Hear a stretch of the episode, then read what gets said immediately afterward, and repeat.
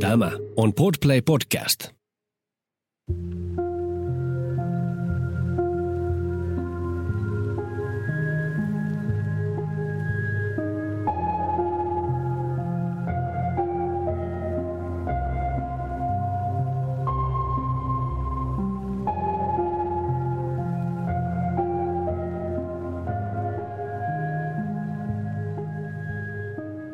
Kuuntelet Siitä on vaikea puhua -podcastia. Jokaisessa jaksossa tulet kuulemaan anonyyminä esiintyvän ihmisen vastauksen kysymykseen, mikä on vaikeinta, mitä olet koskaan kokenut. Nämä tarinat kerrotaan ilman sensuuria tai filttereitä. Yksityiskohdat voivat pysäyttää ja pyydänkin siksi huomioimaan sisältövaroitukset, jotka löydät jakson kuvauksesta.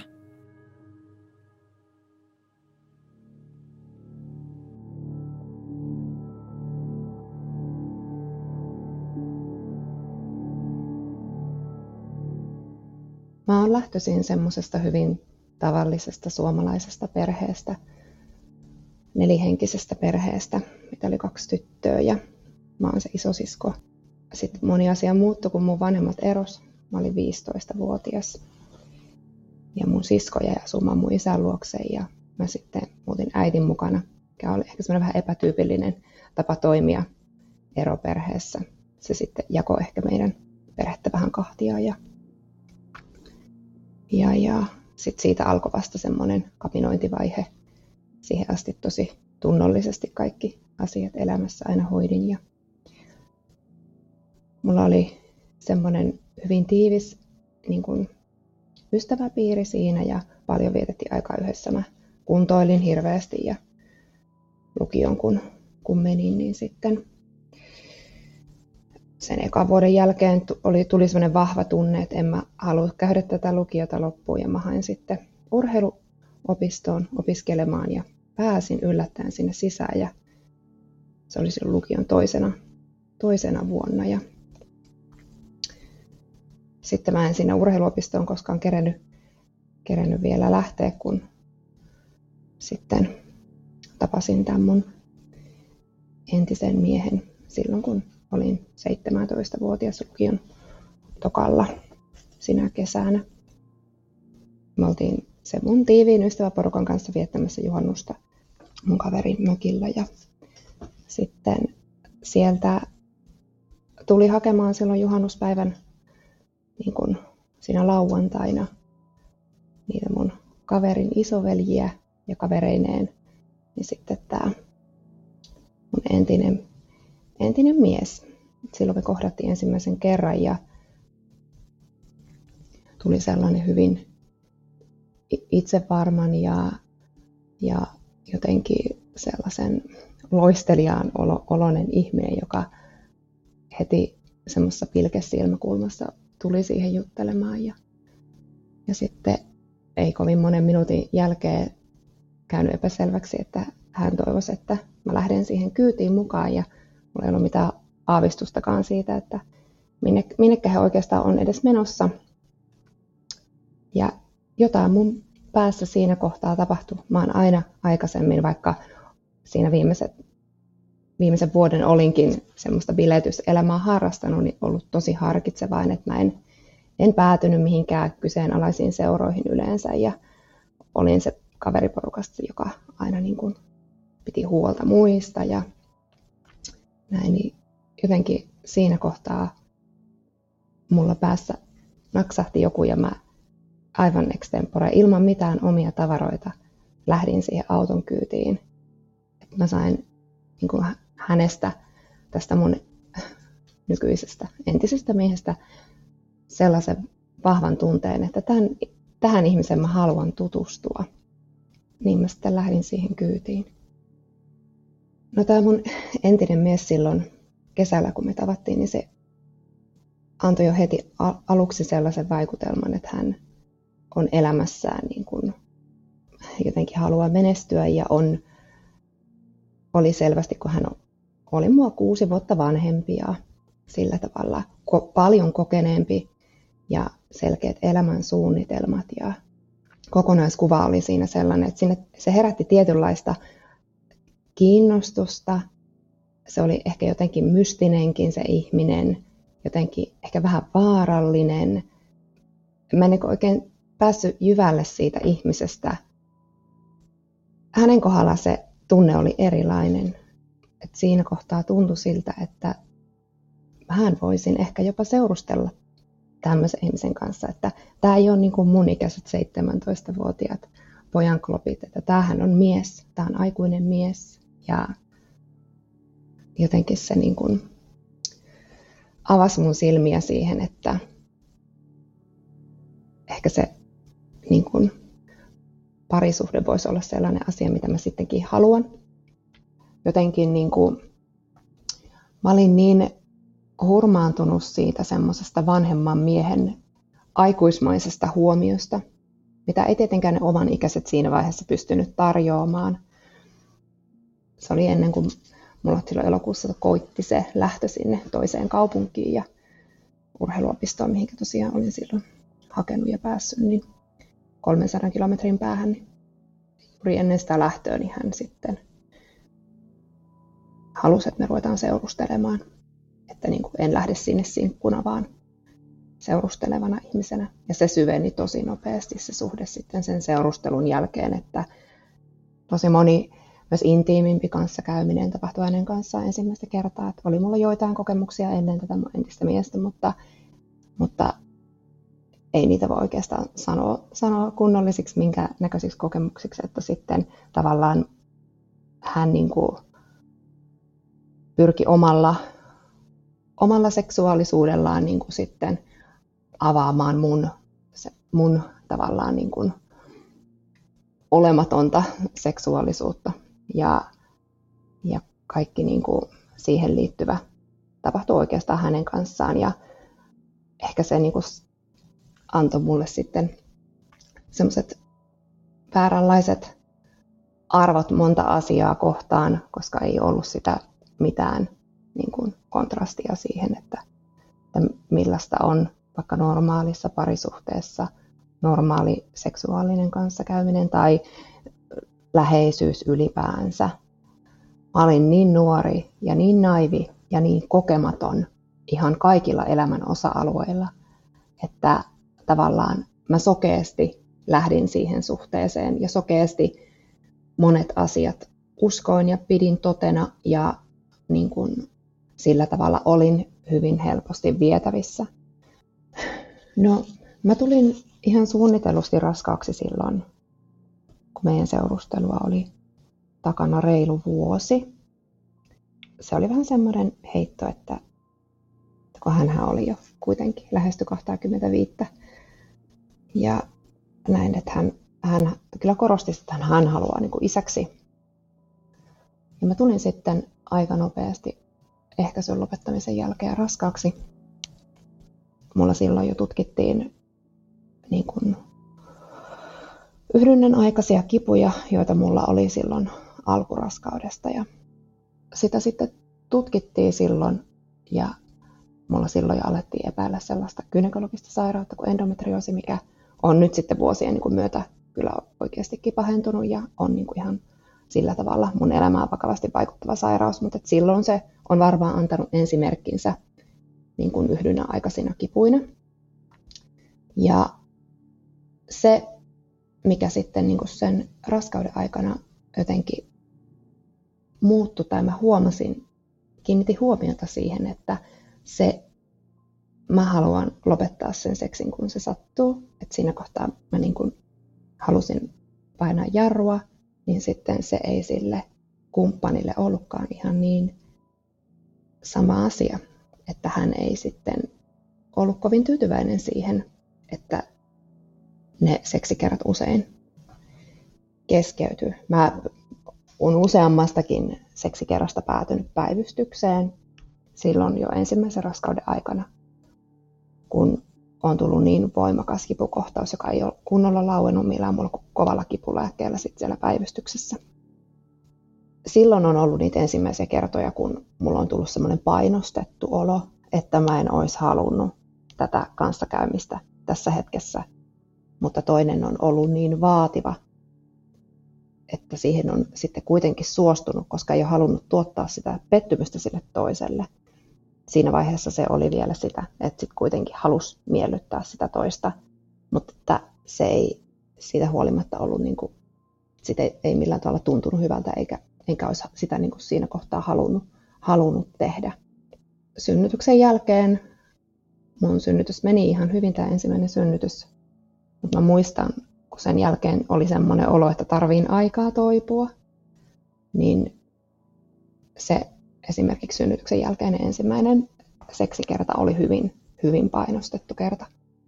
Että se, muistan kun mietin vaan, että se pieni vauva nukkuu siellä turvakaukalossa eteisessä, ulkovaatteet päällä kun ollaan tulossa jostain Prismasta. Ja toinen on niin kuin kolme vuorokautta puhunut, että sä oot nyt käynyt jälkitarkastuksessa, että nyt pitää, että nyt, nyt kokeillaan, nyt, nyt pitää kokeilla. Ja mulla niin kuin ei ollut yhtään sellainen olo, että mä olisin vielä valmis. Mutta ei se tavallaan useamman päivän, kun sä sanoit, että ei vielä ja näin, mutta sitä kuitenkin jossain kohtaa se, kun se on niin painostava se ilmapiiri siinä sitten, niin sitä sitten, että no okei, kokeillaan. Ja eihän se nyt mitenkään kauhean hyvä kokemus ollut niin kuin vastasynnyttäneeltä imettävältä äidiltä, jolla on kaikki paikat arkana ja limakalvot kuivat ja lähtökohta sille on jo tosi huono, jos et halua sitä. Mutta vielä silloinkin niin paljon niin kun tein miellyttääkseni sitä toista. Nopealla tahdilla tuli sitten toinen lapsi alle kahden vuoden ikäerolla, niin, niin sitten siinä kohtaa se suhteen dynamiikka, meidän parisuhteen dynamiikka niin kun kärsi aika paljon siitä ja sitten siinä kohtaa mulle tuli ensimmäinen semmoinen kapinavaihe siinä parisuhteessa ja mä halusin erota ja halusin muuttaa pois ja muutenkin vähäksi aikaa pois kotoa, me missä vaiheessa erottu kuitenkaan ja aika nopeasti sen lyhyen asumuseron jälkeen kuitenkin sitten tavallaan se ajatus siitä ydinperheestä ja sen menettämisestä oli, mikä ajo sitten takaisin siihen parisuhteeseen, mikä ei missään vaiheessa ollut kuitenkaan semmoinen, että siinä olisi hyvä tai turvallinen olla. Ja sitten kun me palattiin niin sanotusti yhteen ydinperheeksi, niin sitten mä tulinkin ehkäisyn läpi raskaaksi. Ja se oli suunnittelematon asia tietenkin. Ja se jotain siinä vaiheessa tapahtui, että tämän, mulla on tosiaan ne kolme lasta, niin tämän kolmannen raskausaika oli sellainen käännekohta siinä suhteessa. Että toki näin jälkeenpäinhän mä tiedän, että siinä kohtaa sillä mun entisellä miehellä on alkanut ne syrjähypyt. Että silloinhan mä en tietenkään sitä tiennyt, mutta että nyt mä sen tiedän. Ja ne on varmasti niin kuin vaikuttanut hänen toimintaansa ja hänen käyttäytymiseen. Että se, siinä vaiheessa niin kuin kaikki paheni, paheni hyvin nopeasti sen niin kuin raskausajan ja, ja vauvavuoden aikana. Että siitä alkoi se semmoinen synkkä kuuden ja puolen vuoden jakso ennen eroa. Ja silloin tämän kolmannen lapsen raskausaikana alkoi sellainen hyvin päivittäisessä arjessa läsnä oleva sellainen henkinen väkivalta, missä sanoilla jatkuvasti lytätään itsetuntoa ja se naiseutta. Sen kuopuksen raskausaikana mun miehellä oli tuolla keittiössä semmoinen, meillä oli perhekalenteri siellä, missä oli lasten kuvia, niin siihen piti tussilla merkata päivät, jolloin hän on saanut seksiä.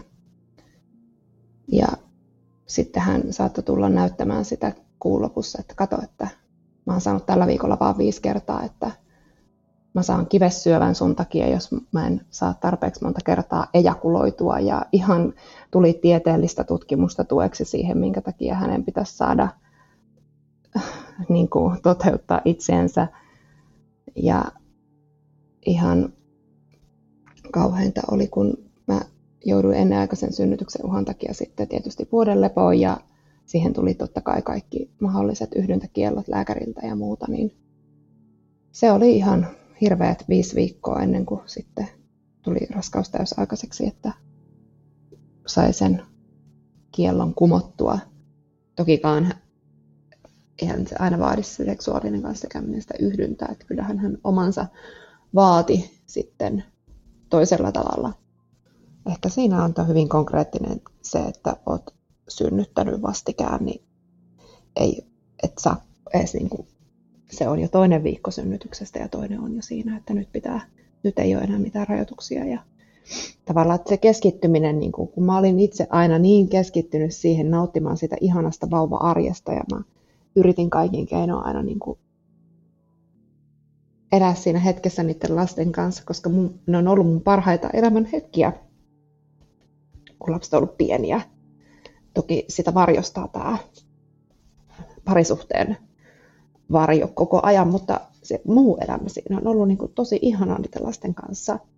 Mä en voinut ymmärtää sitä, miksi se toinen on niin fiksoitunut siihen meidän kahden väliseen kanssakäymiseen, eikä pysty ollenkaan niin kuin fokusoimaan sitä hetkeksi sitä elämää niihin lapsiin ja puhtaasti vaikka siihen perheonneen, että se, on niin kuin, se perheonne tuntuu, että se on riippuvainen hänellä siitä, monta kertaa viikossa hän saa seksiä, ja jos hän ei saa, niin kaikki on perseestä.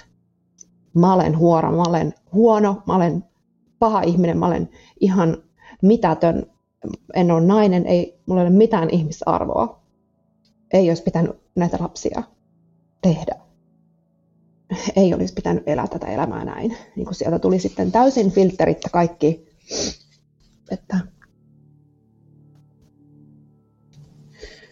Ja sitten kun sitä jatkuu tarpeeksi pitkään, että aina tulee tommoinen purkaus, jossa sanot, että hei, mä en nyt halua seksiä. Niin sitten kun sitä jatkuu tarpeeksi pitkään, niin sitten sä, sä niin kuin välttääksesi sen ihan älyttömän reaktion siinä toisessa. Niin sitten se on helpompi vaan suostua. Että se oli jo se alku ensimmäiset kuusi vuotta sitä suhdetta, jolloin ei vielä ollut tätä tämmöistä niin kuin viikoittaista seksuaaliväkivaltaa, päivittäistä alistamista, niin ne ensimmäiset kuusi vuotta, niin silloinkin jo oli se tietynlainen asetelma siihen, että hän on parempi tai hän on yläpuolella tai hän määrittää, mikä on normaalia. Ja sit, sitä niin kuin pikkuhiljaa sitä mun ajatusta siihen oli niin kuin kypsytetty, että että tämä on nyt mun asema ja rooli. Ja sitten kun se lähti sen tämän kolmannen lapsen raskausaikana pahenemaan, niin sitten kontrastina tämä mun entinen mies osasi olla ihan todella hurmaava ja todella huomioon ottava ja todella häntä niin kuin, tosi paljon lähipiiri kuvasi aina siinä kohtaa elämää semmoiseksi, että kun se niin paljon tekee kotona asioita ja on niin paljon lasten kanssa ja niin paljon huomioi tuo kukkia ja ostelee kakkuja ja leipoo kakkua itse ja semmoinen niin kuin ulkokultainen vaikutelma hänestä oli hyvin, hyvin osallistuva. Ja, ja jotenkin niin kuin sitten siihen itsekin sokaistui välillä, kun hän osasi olla niin huomioottava ja keskusteleva. Hän tykkäsi paljon keskustella asioista.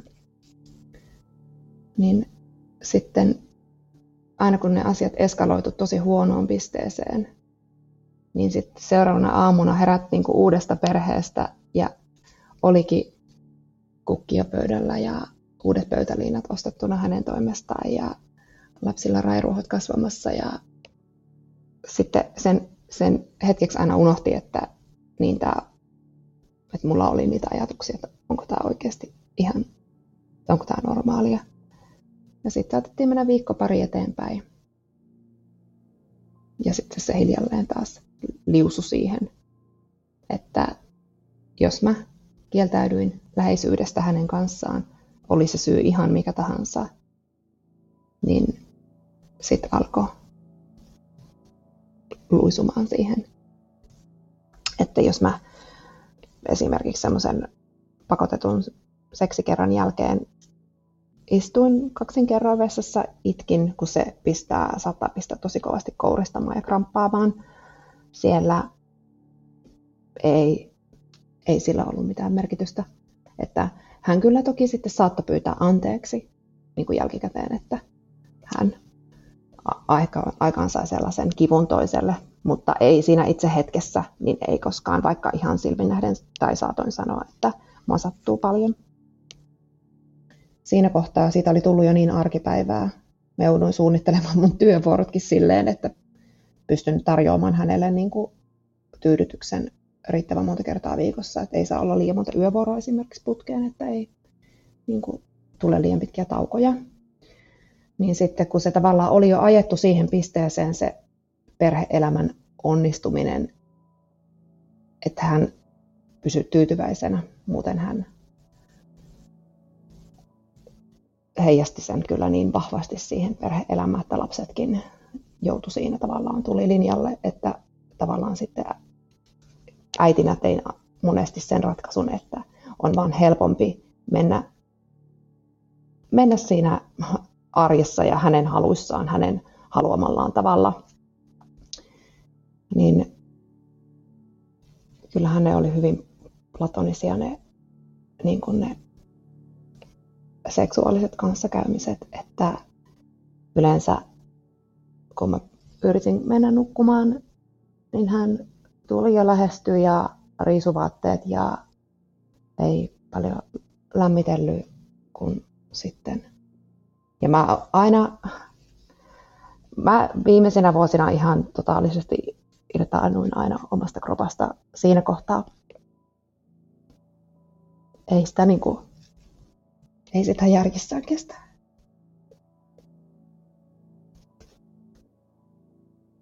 Vuosikausia, kun sitä jatkuu, niin mä aina kuvittelin olevan jossain muualla. Et sitä kipua ei pystynyt tietysti niin kuin pakenemaan, että sehän tuntuu aina, mutta mä menin aina sellaiseen tietynlaiseen asentoon. Mulla kädet vetäytyi aina rintakehän päälle ja ristiin ja sitten niin kuin tavallaan jalat puristu yhteen ja se tulee semmoinen fyysinen reaktio, mutta sitten niin kuin henkisesti niin turta ja tunteet on siinä hetkessä niin kuin ei pysty ajattelemaan oikein mitään. Ja sitten kun ne onneksi oli aika nopeasti aina ohi ne kerrat, niin sitten vasta sen jälkeen monesti tuli se niin kuin hetken romahdus. Ja sitten, sitten tiesi, että hei, mä saan huomisen illan, huomisen illan olla todennäköisesti rauhassa. Se oli semmoinen kaava, että joka toinen päivä piti tulla. Ja jos ei tullut, niin sitten siitä tuli vaikeeta. Ja viimeisen kaksi vuotta ennen sitä, tai kaksi ja puoli vuotta ennen sitä eroa, virallista eroa, kun mä muutin pois. Ja parisuhde oikeasti päättyi. Sen viimeisen kahden ja puolen vuoden aikana mä välillä taistelin tavallaan niitä tilanteita vastaan. Mä kieltäydyin enemmän. Mä niin kuin yritin puhumalla normalisoida sitä, että mulla on oikeus kieltäytyä. Kävi sellainen tilanne, että me oltiin juhlimassa mun kolmekymppisiä tyttöporukalla. Se oli aivan poikkeuksellista, että mä olin päässyt juhlimaan niitä siihen. Taustalle ehkä sen verran vaikutti se, että tämä mun entinen mies oli siinä edeltävänä kesänä jäänyt kiinni Tinder-profiilista, joka oli kanssa yksi tämmöinen punainen lippu, joka olisi pitänyt niin kuin siinä kohtaa ymmärtää, että tämähän nyt on vaan niin kuin jäävuoren huippu koko, kokonaiskuvassa.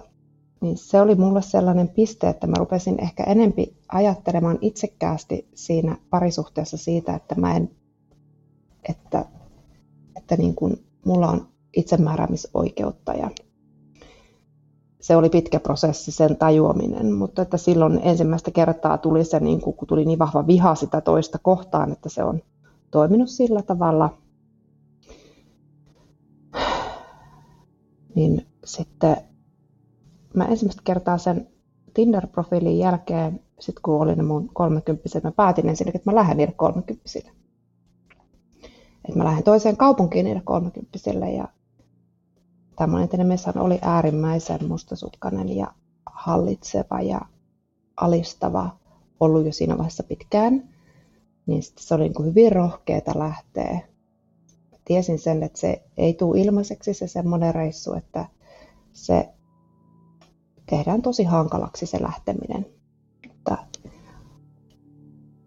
sanotaan, että en hoida lapsia tai en, jos lähdet, niin joudut antamaan näin ja näin monta kertaa mulle ennen ja näin ja näin monta kertaa sen jälkeen ja sitä ja tätä ja tuota tietynlaista seksiä haluan ja että sinä et, että se, minut pitää palkita sillä, että minä hoidan täällä näitä sinun lapsiasi, kun jos aiot lähteä jonnekin.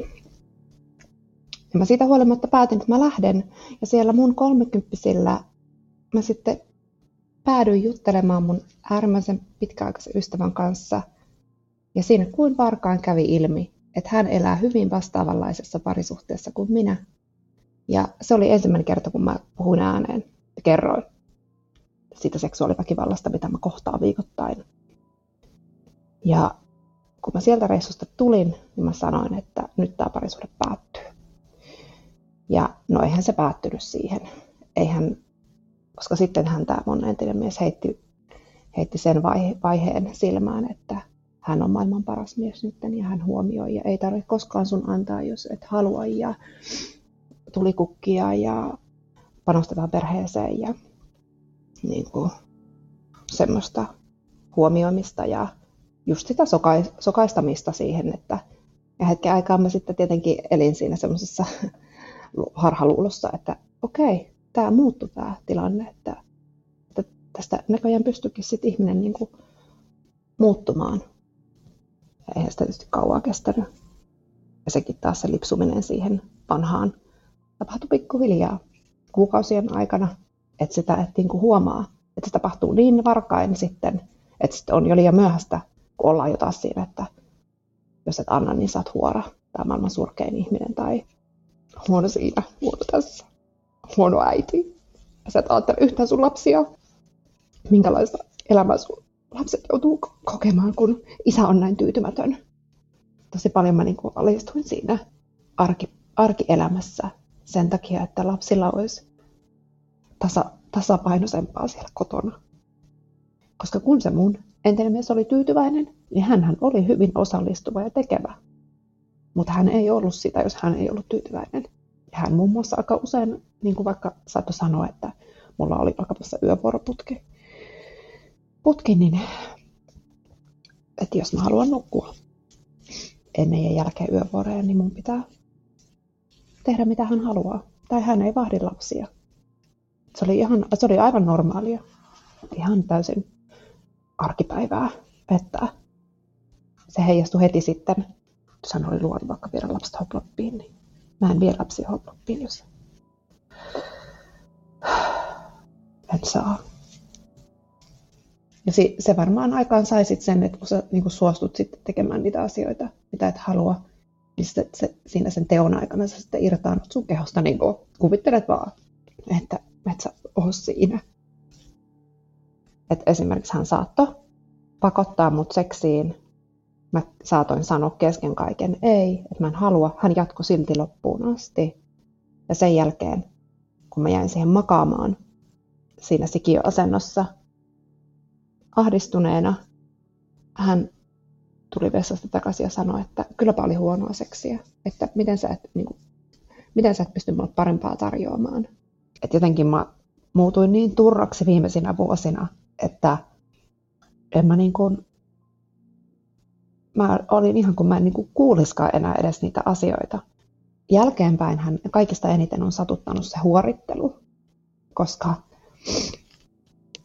sitten kun tälleen eron jälkeen tiedät, että hän, ja hän on myöntänytkin, että hänellä oli tosiaan paljon niitä naisia sitten sen meidän avioliiton aikana, joka kesti yksitoista pilkku viisi vuotta.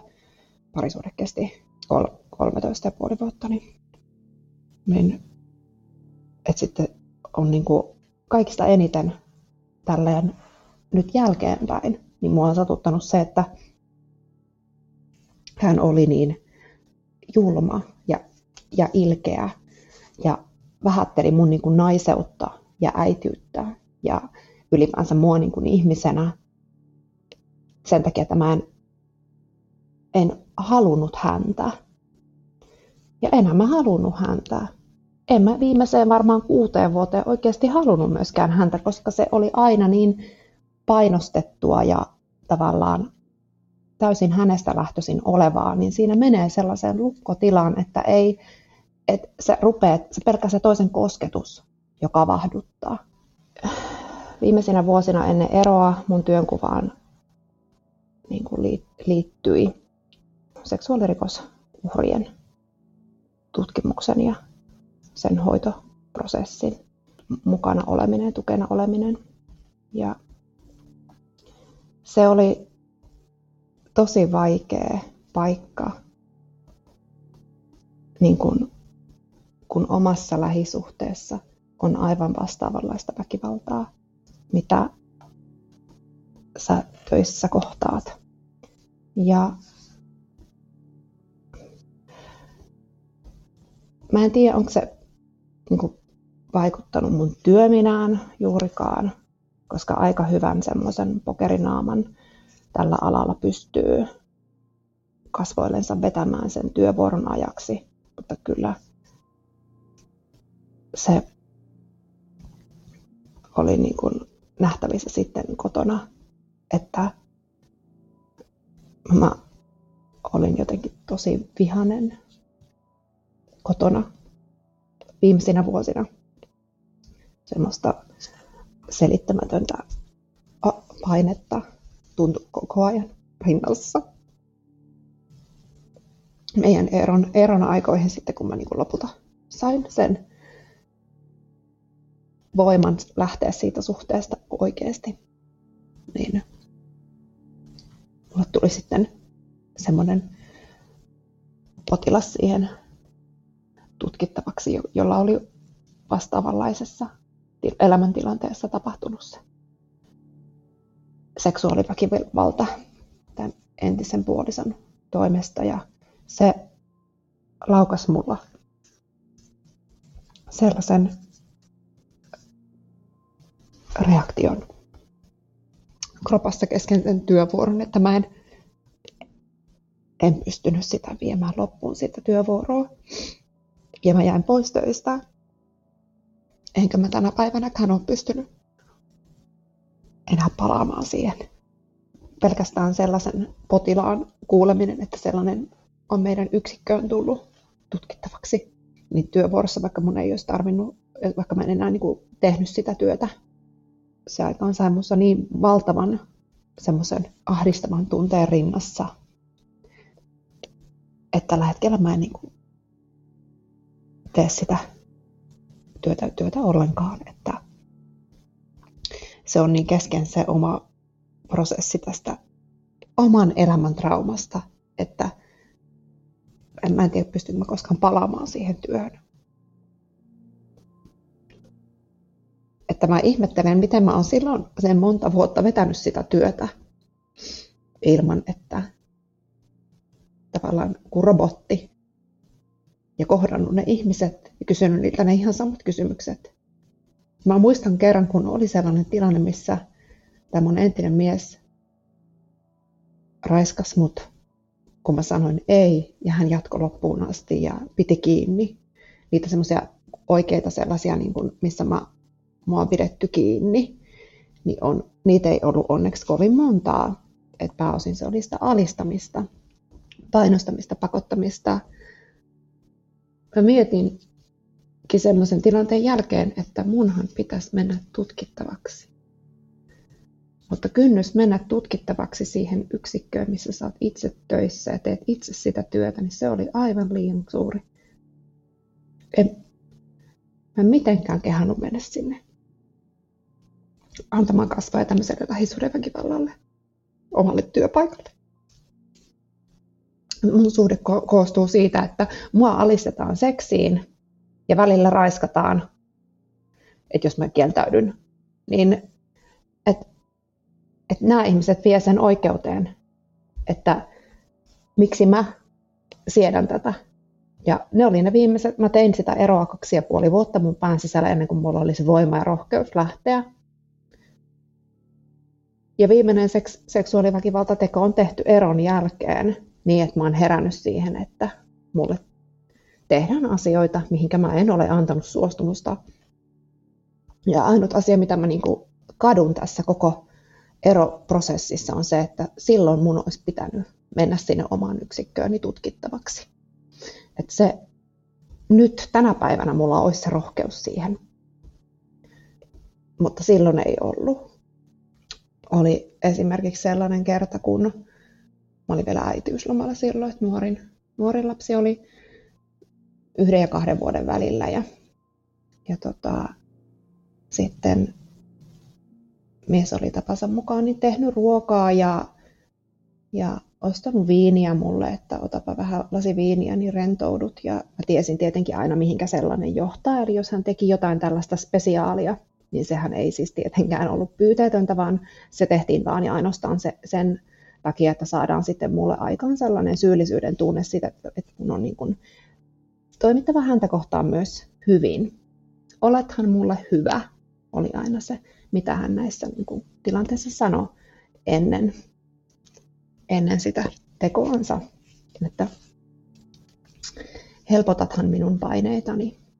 Ja ilta lapset oli nukkumassa ja ilta eteni siinä ja sitten ei ollut enää tilannetta mihinkä päätä, kun ruoka oli syöty ja viinilasi juotu ja oli pakko tavallaan kohdata se realiteetti, että nyt on sitten sen hetki. Ja hän välillä aina osteli kaikennäköisiä välineitä, koska hän halusi niitä käyttää ja sitten hän halusi semmoista välinettä käyttää ja mulle tuli jossain kohtaa siinä semmoinen siis niin vahva olo, että En, niin kuin, mä haluan poistaa sitä. Ja mä suutuin ihan hirveästi. Ehkä se oli se viinin voima, mutta mä niin kuin hyppäsin siitä sängyltä ja hän oli ihan, että minne sä me nyt menet ja että eihän tätä nyt voi jättää kesken ja anna mä teen loppuun ja ne perusasiat, mitä hän aina hoki siinä. Että ihan kohta, mä tuun ihan kohta, aina. Ja mä heitin sitä sillä välineellä ja juoksin portaat ylös ja lähdin ulos sieltä asunnosta. Mulla oli varmaan, mitä mä siinä vetäsin äkkiä päälle, niin ulkohousut pelkkien valjaiden kintujen päällä ja oli talvi. Ja mä kävelin autoon istumaan ja no, sitten en mä muista enää miten kauan siinä aikaa kului, mutta että kohta siitä ajaa ohi sitten poliisiauto. Niin hän oli soittanut mun perään poliisit. Hän, hän sanoi siinä, että tähän, se oli ylilyönti häneltä, että hän soitti minun perään poliisit. Hän pelkäsi minun turvallisuuden puolesta, niin hän siksi soitti ne poliisit. Ja mitään sanakaan mistään, minkä takia se tilanne oli siinä pisteessä siinä kohtaa, että mä olin poistunut sieltä kotoa, niin siitä ei tietenkään saanut sanoa mitään. Enkä mä olisi ikimaailmassa uskaltanut, enkä kehannut sanoa siinä kohtaa sitä, että se oli niin vahva se häpeä siitä koko asiasta. En mä siinä kohtaa tiedä, olisinko mä ikinä osannut sitä kerkään viranomaiselle edes kertoa, että hei, tämän takia ne poliisit on soitettu. Tai enhän mä oikeastaan voi tietää, se oli häneltä tietenkin varmaan sellainen hallinnan keino, että kun hänellä ei ollut näistä hallintaa, kun mä oikeasti poistuin sieltä kotoa, en mä voi tietää, ajatteliko se mustasukkaisuuksissa, että lähdenkö mä nyt jonkun toisen miehen luokse, koska sitähän hän toki aina myös hoki, että minulla täytyy olla muita miehiä, koska minä en häntä halua. Ja se oli peruste sille huorittelulle sitten niin kuin viimeisinä vuosina. Ja mä aina yritin sanoa, että mä en halua sinua, koska sinä pakotat minua tähän koko ajan. Että anna mulle tilaa ja mä Me keskusteltiin paljon. Me keskusteltiin hänen näistä teoistaan tosi paljon. Ja hän aina pyyti anteeksi, että en olisi saanut tehdä niin. En olisi saanut tehdä sitä loppuun asti. E- e- olisi pitänyt lopettaa, kun sä sanot ei. Ja hän pyyti aina anteeksi. Ja sitten meni pari päivää. Oli, mä aina, ja mä, olin, niin, mä aina uskoin tietenkin. Tietenkin mä uskoin, että hän on oikeasti pahoillaan. Tavallaan, että ei se ollut sitä, että hän niin kuin joka päivä vaan haukkuu ja alistaa, vaan sitten kun hän sai mut siihen pisteeseen, että nyt mä lähden. Sen viimeisen kuuden vuoden aikana, josta sitä eroa mä tein mun pääni sisällä aktiivisesti sen kaksi ja puoli vuotta, niin sinä aikana mä kerkesin hakea asuntoakin varmaan kuin viisi, kuusi kertaa ja saada asuntotarjouksen. Ja hän aina pyörsi mun pään siinä kohtaa, kun mä olin lähdössä. Että hän muuttuu, hän ei tee enää niin. Jos mä olin kieltäytynyt edellisenä iltana, niin hän seuraavana aamuna aina oli tosi vihainen. Ei noussut lasten kanssa, vaikka lapset olisivat häntäkään kysymässä, että tuutko ysi leikkimään. Tai, että niin kun hän osoitti mulle mieltänsä aina seuraavan päivän. Tai niin pitkään, kunnes mä sitten suostuin seuraavan kerran. Niin kun hän pyrki aina hallitsemaan niitä tilanteita sanallisesti, ja jos ei sanallisesti kyennyt, niin sitten teoilla. Et varsinkin kun siinä loppuvaiheessa sitä avioliittoa mä enemmän kieltäydyin. Enempi rupesin vaatimaan sitä, että mulla niin kun on itsemääräämisoikeus. Ja mä muistan yhdenkin kerran, kun mä oon tullut töistä pitkästä päivästä kotiin. Mä siinä työpäivän aikana hoidin lähes koko työvuoron sellaista perhettä, joka oli menettänyt lapsen. Heillä oli syntynyt kuollut lapsi. Ja sitä valtavaa surua. Niin kun työntekijänäkin sä tunnet sitä niin kun sen toisen ihmisen ja perheen puolesta. Ja mä olin tosi hajalla sen työvuoron jälkeen. Ja mä pyöräilin kotiin pitkän matkan ja siinä niin kun pyöräillessä mä jo mietin, että, että voi vitsi, että tänään on se päivä, että mun täytyy antaa, koska mun päässä oli olemassa sellainen kalenteri, missä mä tiesin, että kun se oli hyvin rytmikäs se hänen, että mikä, mihinkä, mikä on hänen miniminsä, mihinkä hän tyytyy, niin mä tiesin, että edellisenä päivänä ei ole ollut, niin nyt on, tiedän, että on oltava. Ja mulla oli sellainen olo, että mä en niin kuin, että mä näen vaan sen kuolleen lapsen mun silmissä, kun mä suljen mun silmät, että ja mä menin kotiin ja siellä otti taas ruokaa ja syö ja mennään sitten tonne makkariin. Mä itkin ja kerroin siitä mun vuorosta ja hän oli olevinaan ymmärtäväinen siinä kohtaa tietenkin niin kuin tavallaan ammatillisesti, että oli rankka vuoro. Ja sitten kun tuli aika mennä nukkumaan, niin hän ei niin kuin, hän pyrki tietenkin siihen iholle ja ihan ja mä niin kuin, mä vaan mä vaan itkin. Mä en pysty. Ja sitten sit on vaikea selittää, minkälaiseksi se niin kuin siinä se tilanne sitten aina muuttuu. Eli jos mä kieltäydyin, niin se muuttuu sekunnin sadasosassa se ihminen, joka sitä ennen on ollut semmoinen mielinkielinen ja lepertelevä ja kaikin puolin yrittää olla romanttinen ja semmoinen niin, kuin niin hyvä mies. Ja se yhdessä silmänräpäyksessä muuttuu ja alkaa se vähättely, haukkuminen. Kyllä sun silti pitäisi pystyä. Se, mitä sä teet työksesi, ei liity meidän parisuhteeseen. Ihan niin kuin se ihan mieletön monologi sieltä.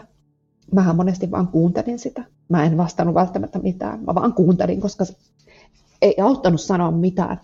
Mutta jossain kohtaa, kun raja tulee täyteen, niin kuin mulle siinä iltana tuli, niin mä poistuin sitten makuuhuoneesta. Mä lähdin suihkuun. Niin hänhän tuli perässä. Mä olin laittanut oven lukkoon, niin hän avasi oven, tuli perässä. Ja kun mä kieltäydyin kuuntelemasta, laitoin pään veden alle, että mä vaan kuulen sen kohinan mun päässä, kun vesi valuu pitkin korvia. Niin hän kääntää hanat kylmälle, estää kääntämästä sitä takaisin lämpimälle. Niin kun... Ja tietenkin mä sitten lähden sieltä suihkusta pois ja siirryn vessaan. Ja sinne seurataan. Ja mä oon monta kertaa painunut lasten huoneisiin, jonnekka hän ei sitten seurannut enää perästä, koska hän ei halunnut niitä lapsia herättää. Et sinäkin iltana mä todennäköisesti painelin sen meidän Kuopuksen huoneeseen. Ja se taisi olla neljä kello ennen kuin mä nukahin. Ja viisi neljäkymmentä soi herätyskello aamuvuoroon.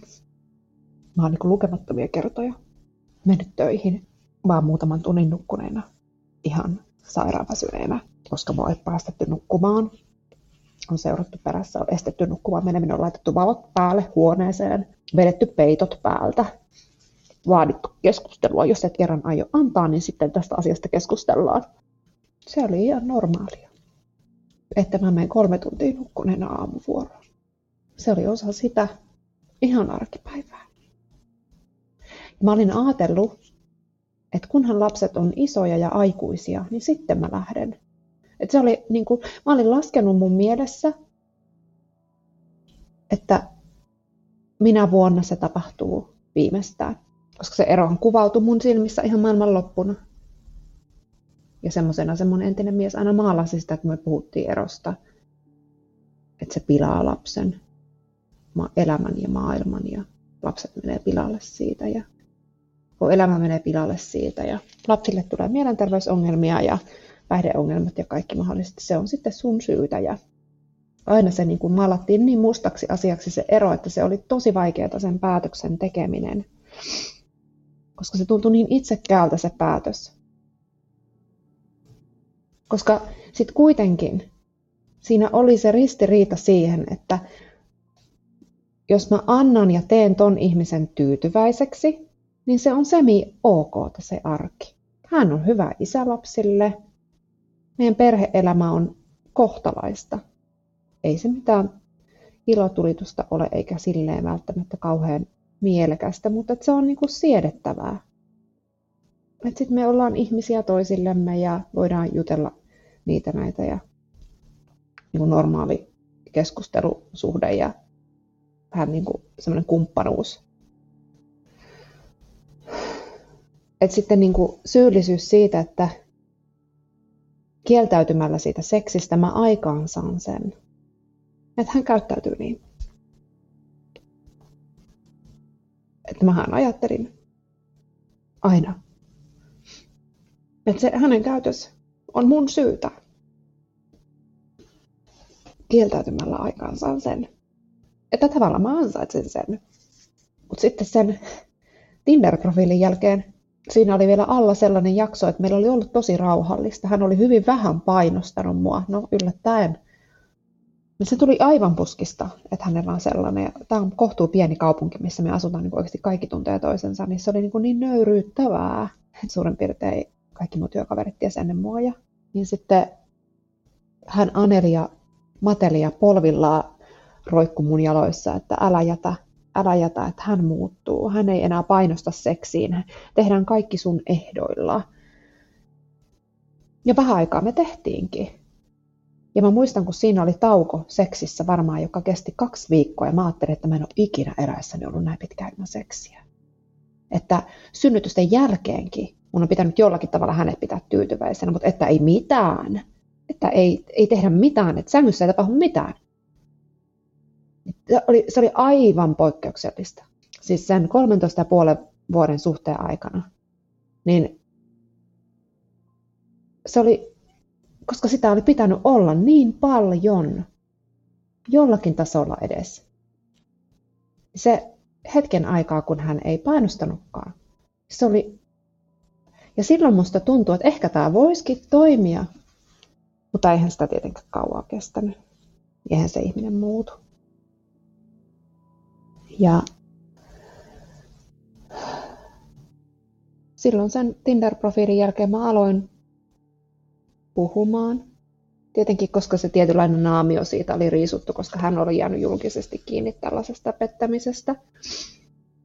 No mä aloin keskustelemaan siitä ja keskustelemaan työkavereiden kanssa vaikka normaalista seksielämästä. Ja sitten jotenkin kaikista silmiä avaavin kerta oli mun, tota, taisi olla mun kolmekymmentäyksivuotissynttärit, kun me vietettiin niitä kaveriporukalla ja mulla oli ihan hirveästi vihaa mun sisällä. Ja sitten kun mä olin ottanut siinä viiniä, aikuisporukalla siis istuttiin iltamökillä, ja niin sehän purkautui sieltä. Ja mä kuule koko sen porukan edessä sanoin, että toi ihminen hyväksikäyttää mua seksuaalisesti koko ajan, että mä en ikinä halua seksiä ja se pakottaa mua siihen. Ja sitten mun yksi työkaveri, joka on mun läheinen ystävä, sanoi, että heillä oli pitkä parisuhde hänen miehen kanssa, että ei he harrasta koskaan seksiä ilman, että hän haluaa, että hän joka kerta nauttii siitä ja saa orgasmin joka kerta. Että se on, että, että ei he harrasta edes sitä, jos se ei ole niin. Että sitten, jos se näyttää siltä, että se ei johda siihen, että hänkin nauttii, niin he lopettaa aina. Että hänen miehensä aina lopettaa sit siihen, että ei he koskaan. Niin kuin. Ja mä, mä luulin, että se vitsailee. Ja sitten se järkytys sen mun ystävän kasvoilla, kun mä sanoin, että kerroin, että minkälaista mun elämä on. Ja sitten tämä entinen mies siinä vaiheessa vetäytyi keskustelusta syrjälle ja jäi istumaan sinne jonnekin mökin nurkalle ja kuunteli sitä meidän keskustelua, mutta ei osallistunut enää siihen. Vähän niin kuin väistyi ja pakeni siitä tilanteesta, kun mä sitten avauduin. Ja mä annoin aivan tuta, mä kerroin varmaan kaiken mahdollisen, mitä niin kuin siinä kohtaa tuli mieleen, että mitä kaikkea se on se parisuhde sisältänyt. Ja se oli lokakuuta. Ja joulukuussa me, me erottiin joulukuun alussa ja tammikuussa me muutin pois. Ehkä se, kun sitä tuli se rohkeus puhua ääneen, kertoa ääneen, sanottaa sitä, niitä tekoja, puhu ääneen, kuinka sairasta se on ollut. Että omatkin korvat kuulee sen, että tällaista se elämä on ollut. Ja sitten vieressä on ihmisiä, jotka elää normaalissa parisuhteessa ja ne katsoo aivan silmät lautasina, että tiesitkö, että ei, että tuommoista ei tarvitse kenenkään niin kuin hyväksyä. Niin se oli semmoinen voimaantumisen hetki. Ja siinä vaiheessa mun entiselle miehelle taas iskee vähän pakokauhu, että, että nyt tämä on niin kuin paljastunut tämä asia. Ja sitten hän, niin kuin, tavallaan niin kuin, hän pyrki saamaan jotenkin niin kuin mua jostain kiinni tavallaan, että ei hän olisikaan syyllinen tässä. Ja hän tutki mun puhelinta koko ajan ja kävi läpi mun tietokoneet ja ihan kaikki niin kuin, siis sillä tavalla kajosi mun yksityisyyteen. Ei niissä mitään löydettävää ollut, mutta tavallaan oli sellaista, hän soitti mun parhaalle kaverille ja että hän yritti tavallaan mun lähipiiri aina käännyttää mua vastaan, että, niin kun, että hän ei ole se hullu, vaan minä olen.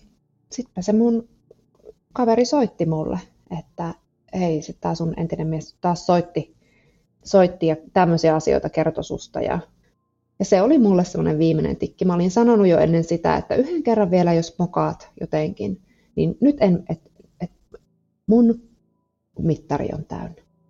Että, että mä ansaitsen parempaa. Tämä puhelu sille mun ystävälle oli yksi semmoinen niin kuin konkreettinen tekijä, että mä, en, niin kuin, et, et mä vaan ymmärsin, että ei tuo ihminen niin kuin muutu. Et vaikka hän mulle suljettujen ovien takana nyt yrittää taas esittää, että hän on muuttunut ja hän ei painosta eikä hän alista, niin silti hän kuitenkin semmoista kieroa peliä siellä selän takana koko ajan. Niin kuin sitä valta-asetelmaa yritti koko ajan silti niin kuin kääntää siihen, että hän, hän on vallan kahvassa. Se oli tosi vaikeaa se lähteminen. Hän teki kaiken tosi hankalaksi, että siinä sanottiin, että en, ei tule vuoroviikko vanhemmuutta, en huolehdi lapsista, mä muutan yksiöön, mä rupean tekemään vaan töitä, en hoida lapsia, mä oon niin masentunut sitten, niin mä en pysty hoitamaan lapsia, öö, mä tapan itteni, jos sä lähdet, mä tapan itteni. Mulla ei ole mitään enää sen jälkeen. Ihan niin kuin kaikki mahdolliset, mitä vaan voit keksiä, niin niillä niin kuin yritettiin kiristää. Ja ensimmäistä kertaa mä pidin pääni. Siinä kohtaa mulla oli ympärillä niin kuin mun ystävät, jotka tiesi. Niin ne oli niin vahvana muurina mun takana, että aina kun mulla tuli se heikko hetki, niin mä pystyin soittamaan. Ja sitten kun taas ääneen puhut sitä elämää, niin tajuat, että toi on ihan sairasta, että tästä pitää päästä pois. Virallinen erohan tapahtui niin, että kun mä ilmoitin, että nyt mun raja oli tässä, tämä loppu tähän. Ja hän, tämä entinen mies, yritti tietenkin niin kuin siinä sen kaikkensa, että mä kääntäisin sen pääni niin kuin mä olin aikaisemmin kääntänyt. Hän käytti ne samat argumentit siinä, kuten aikaisemminkin, ja nyt mä sitten tällä kertaa pidin sen pääni. Mä poistuin kotoa, olin yötä muualla, niin kuin tein ihan semmoista, että pyrin välttämään sitä, että hän ei niin kuin saa sitä puheyhteyttä muhun, että mä pyörtäisin sitä päätä niin, että mä taas valheellisesti uskoisin sen hänen illuusion, mitä hän luo, sitä paremmasta minästä. Hän sitten lopulta, kun hän hyväksyi sen eron, niin hän, no hän oli toki jo ladannut sitä ennen Tinderi heti siinä, mutta hän alkoi kauheasti vuolaasti kertomaan seksistään näiden muiden naisten kanssa ja tuli sellainen niin kuin, ehkä palattiin siihen suhteen alkuaikaan, missä hän niin kuin, kehuskeli sillä, kuinka hän, kun hän oli sitä edellistä puolisoankin pettänyt, niin kehuskeli sellaisilla asioilla ja tavallaan vähän siihen luontaan työtäviä asioita kertoo, että tulisi mulle sellainen tarve. Mä tulisin vaikka mustasukkaseksi tai jotakin, mitä mä en todellakaan tullut. Mä olin kaksi ja puoli vuotta tehnyt sitä eroa mun pään sisällä, niin mä olin niin varma, että mä en rakasta tota ihmistä enää, enkä mä rakastanutkaan enää sen muuton jälkeisenä päivänä, kun lapset jäi siihen mulle viettämään sit ensimmäistä niin kuin äitiviikkoa, niin oli tosi paha olla. Ja mun olisi pitänyt mennä töihin, ja mä en pystynyt nukkumaan yhtään, ja oli tosi huono olla. Ja mä oksensin silloin yöllä ja oli niin kuin tosi, tosi vaikea niin kuin olla fyysisesti.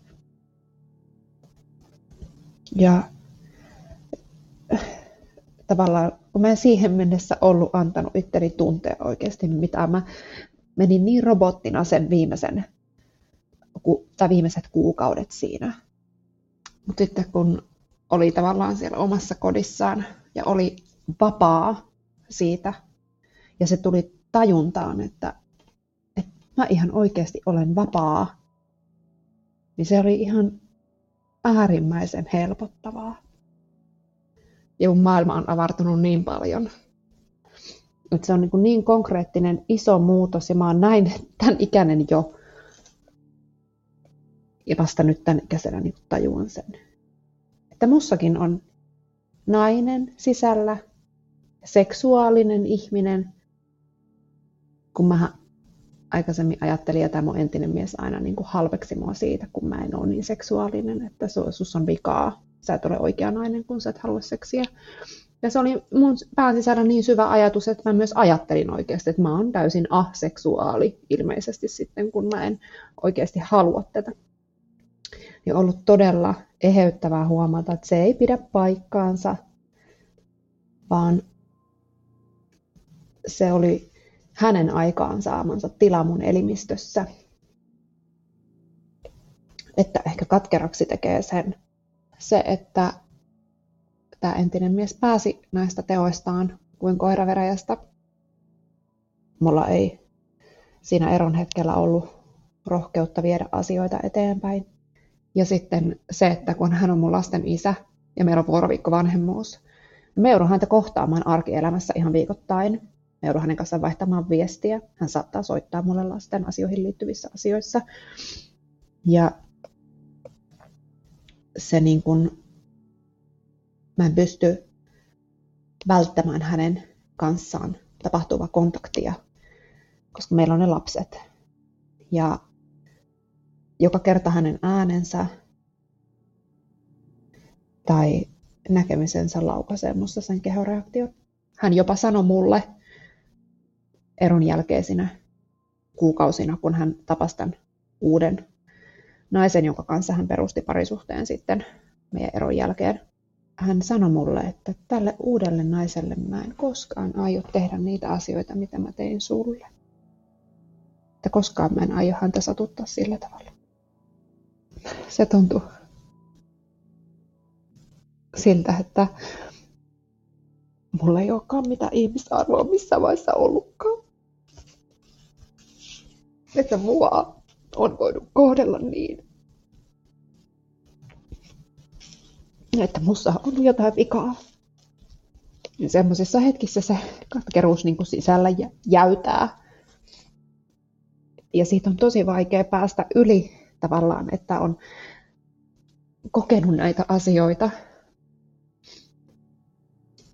Sitten kun ei myöskään ole tällä hetkellä sitä keskusteluapua.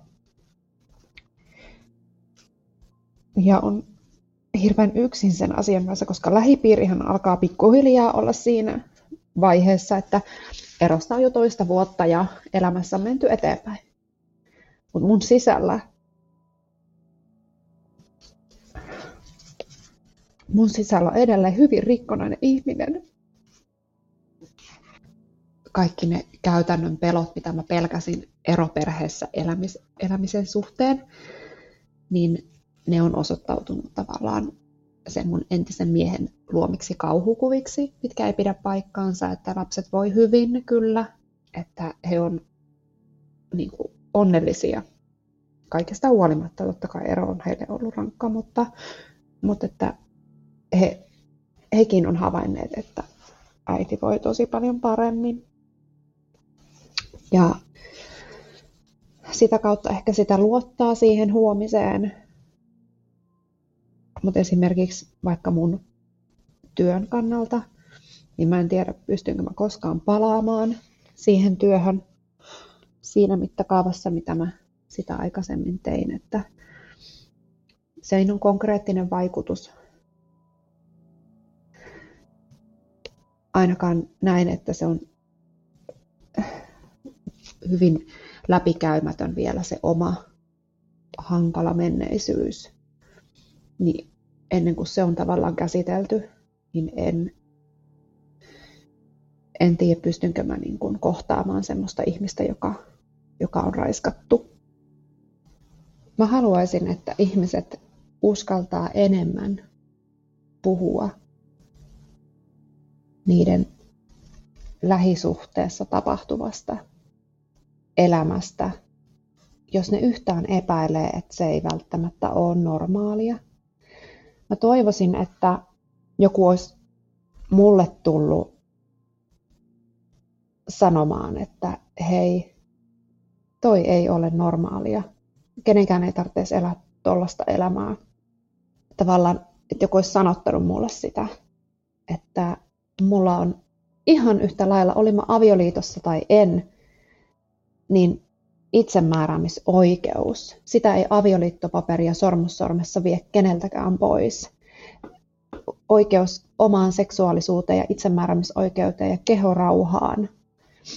Tavallaan se, että mua alistettiin siinä avioliitossa ja vedottiin siihen, että kun sä olet nyt naimisissa, tää on nyt naisen rooli tässä, mutta kun se ei ole niin. Kenenkään ei tarvitse antaa omasta kehostaan mitään pientä palaakaan, jos se tuntuu väärältä. Tavallaan mä niin kuin haluaisin, että ihmiset uskaltautuisi puhu, puhumaan seksu, seksistä ja seksuaalisuudesta enemmän, koska sehän on kovin tabu. Lähisuhdeväkivalta, mikä sisältää seksuaaliväkivaltaa, niin ei siitä juurikaan koskaan kuule missään puhuttavan. Ihmisten pitäisi uskaltaa puhua myös siitä omasta lähisuhteestaan, jos siinä tapahtuu väkivaltaa. Oli se minkälaista se väkivalta tahansa. Sitä ei niin kuin pitäisi normalisoida. Niin kuin aina näkee niitä vitsejä TikTokissa ja Instagramissa, että kun mies aamusta asti kinuaa vaimolta sitä seksiä, niin mua aina puistattaa aivan. Tulee niin kylmät väreet. Koska ne pohjautuu varmasti ihan oikeasti aitoihin tilanteisiin. Ja sen vitsin takana on se kylmä totuus, että ihan varmasti monessa lähisuhteessaan nainen alistuu, alistuu miehen haluille, pistäen omat tarpeensa ja omat halunsa syrjään ja miellyttääkseen sitä kumppania tai helpottaakseen sitä lapsiperhearkea tai elämää. Tai sitten jotain vakavampaa, niin kuin vaikka että tulee ihan raiskatuksi siellä omassa parisuhteessaan, niin kuin minä olen tullut. Niin mä en pysty semmoiseen vitsailuun niin kuin suhtautumaan yhtään humorilla, koska mä koen sen, että siellä on se kylmä totuus taustalla. Että varmasti moni nainen elää tätä ihan samaa elämää, mitä minäkin olen elänyt. Ja siitä voi päästä pois.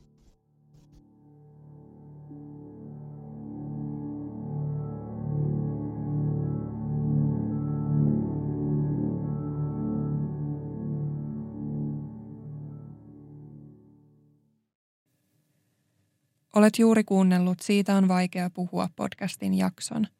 Jos päivän aihe kosketti sinua, suosittelen tutustumaan linkkeihin, jotka löydät jakson kuvauksesta.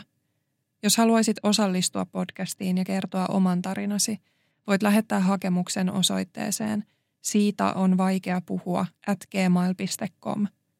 Suurin kiitos jaksossa tarinansa jakaneelle haastateltavalle.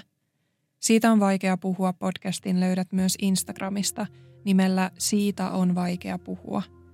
Sieltä löydät muun muassa kuvan esineestä, jonka haastateltava henkilö kertoi muistuttavan häntä jaksossa puhutusta aiheesta. Lisäksi sieltä löydät lisätietoa aikatauluista ja tulevista jaksoista. Kiitos kun otit aikaa päivästäsi kuullaksesi yhden ihmisen tarinan. Ensi kertaan.